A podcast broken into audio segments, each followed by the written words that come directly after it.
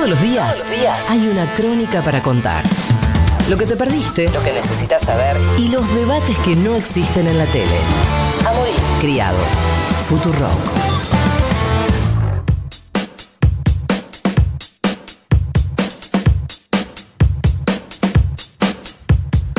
Siete minutos pasaron de las 11 de la mañana, 18 grados 7 décimas es la temperatura en la ciudad de Buenos Aires. Estamos haciendo crónica anunciada, estamos hasta las 12 y estamos en Rock. A ver, la semana pasada eh, nosotros charlábamos con eh, Rubén López, justamente en un nuevo aniversario de la desaparición de su viejo, de Julio López.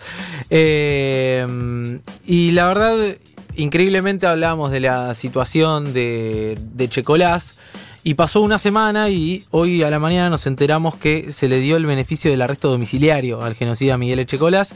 Eh, es una decisión que adoptó el Tribunal Oral Federal eh, número 6, integrado por Uriburu, Costabel y Namer, que no se hará efectivo de todas formas eh, por ahora porque tiene otras condenas sin prisión domiciliaria por otras causas. Pero justamente vamos a retomar la charla con Rubén López a ver qué piensa al respecto. Rubén, muy buenos días. Juana Morini Rocío Criado en Futurock te saludamos. ¿Cómo estás?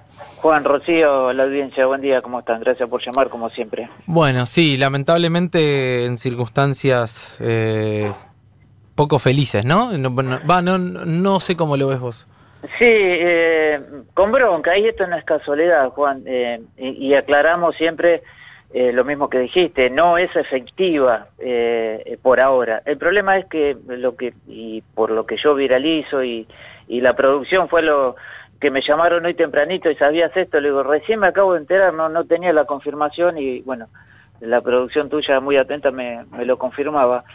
El problema es que esto es como lo, yo lo comparo como pasó en el agosto del 2016, donde le dieron la primer domiciliaria. Durante un año y medio, una tras otra se lo fueron concediendo y el 29 de diciembre de 2017 se le da la quinta eh, domiciliaria de cumplimiento efectivo, o sea que ese mismo día quedó libre. Esto pasa lo mismo, hoy no va a salir, mañana no va a salir, pero una a una, a ver, como para que se entienda, faltaba que un tribunal le dé la primera para que después seguramente los demás, porque al que vamos a ver, sinceramente, al que vamos a putear va a ser el primero, como en este caso al top número 6 y una a una van cayendo las otras. Es esa la bronca, lo que indigna hoy, sobre todo con un genocida de esto, que, es uno de los más este, peores, de la peor inmundicia, como dijo mi viejo, que ha habido en la historia de la, de, la Argentina y sobre todo de la última dictadura cívico-militar. Sí, y una Checolás que recordemos... Eh, bueno, este, tiene clara participación ¿no? en, la desaparición de, de, tu viejo. De hecho, recuerdo el tema del papel en uno de los juicios. Eh, sí, mira, a ver, vamos a hacer, yo siempre dije lo mismo, Juan, vamos a hacer, tenemos sospechas. en, el fondo no tenemos pruebas, tenemos muchas sospechas. Pero más, saquémoslo de lado, que, tenga que ver él o no con mi viejo. Él hoy en día cometió infinidad de crímenes, pero sigue cometiendo uno.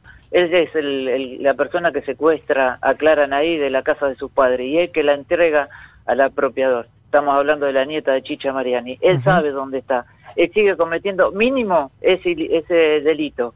Y obviamente tenemos, como decís vos, la sospecha, no tenemos las pruebas lamentablemente contra el chocolate, pero claramente a partir de ese papelito que fue en el juicio con la, por la cacha en la Ciudad de La Plata en el año 2014, donde él le quiere entregar en forma totalmente este, no permitida en cuanto a la comunicación de un enjuiciado con el tribunal, le quiere alcanzar, alcanzar al presidente del tribunal este papelito donde se alcanza a leer, no muy claro, Julio López, secuestro o secuestrado. como está muy aplastado, yo le interpreto que quiere decir cualquiera de las dos. Pero era un claro mensaje que quería mandar al tribunal y a la sociedad. Y, y, perdón, pero creo que a mi familia es más eh, con forma más este, efectiva, ¿no? Un claro mensaje de que él algo sabe, mínimamente algo sabe. Em, eh, Rubén, ¿cómo, ¿cómo sigue ahora esto? Digo, ¿Van a estar atentos a eh, ver eh, si se revisan en otras causas? ¿Van a, digo, ¿cómo, se procede? Lo, pronto de verdad, desde la ingenuidad incluso de bueno, ¿qué se hace? ¿Uno se queda mirando a ver qué pasa con las otras causas? No, eh, te cuento, eh, lo, paradójico de esto, yo no soy querellante en ninguna, ninguna de las causas que tenga que ver con estas prisiones eh, a perpetua que cumple Checolás. En esas no soy querellante, pero hay gente que sí. Recién me acabo de enterar, hablé con Mariana Corbalán de Hijos Berizo, venimos trabajando en la, región con varias organizaciones de hijos, y ella es querellante la causa de su papá en el TOF número 6, en este que le dieron la domiciliaria. Bueno, ellos pueden hacer las presentaciones correspondientes. Más allá de lo que yo puedo hacer desde lo comunicacional, hablando con ustedes, insisto, gracias por llamar porque fueron los primeros que me comunicaron hoy.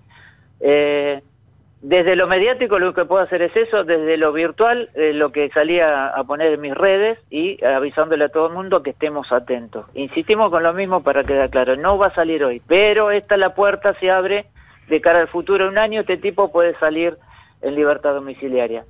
Después, de, desde lo eh, jurídico, hay que esperar que otros eh, tribunales no se la otorguen, pero, insisto, en el 2016 da, le dan la primera, nada, le dan la segunda. Cuando quisimos acordar, el tipo tuvo dos meses de vacaciones en Mar del Plata.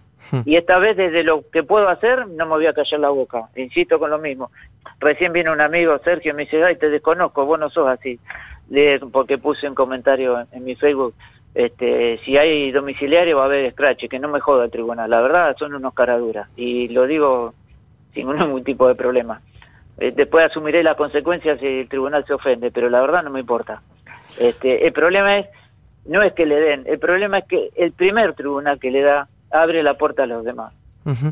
Rubén, gracias como siempre por tomarte un rato para charlar con nosotros. Por supuesto vamos a seguir muy de cerca el tema y como vos eh, decías recién, eh, vamos a seguir de cerca y vamos a pedir las explicaciones a la justicia en caso de que efectivamente se cumplan las domiciliares. Un abrazo grande. Un abrazo, Juan. Gracias a ustedes, gracias por llamar. Pasaba Rubén López, hijo de Jorge Julio López en Crónica Anunciada. Hoy un tribunal oral federal le dio, le otorgó la prisión domiciliaria al genocida Miguel Echecolas. Por ahora no se va a hacer efectiva porque tiene condenas en otras causas. No sabemos todas las respuestas, pero nos hacemos las mismas preguntas que vos. Crónica Anunciada, una búsqueda colectiva para la realidad que nos atraviesa.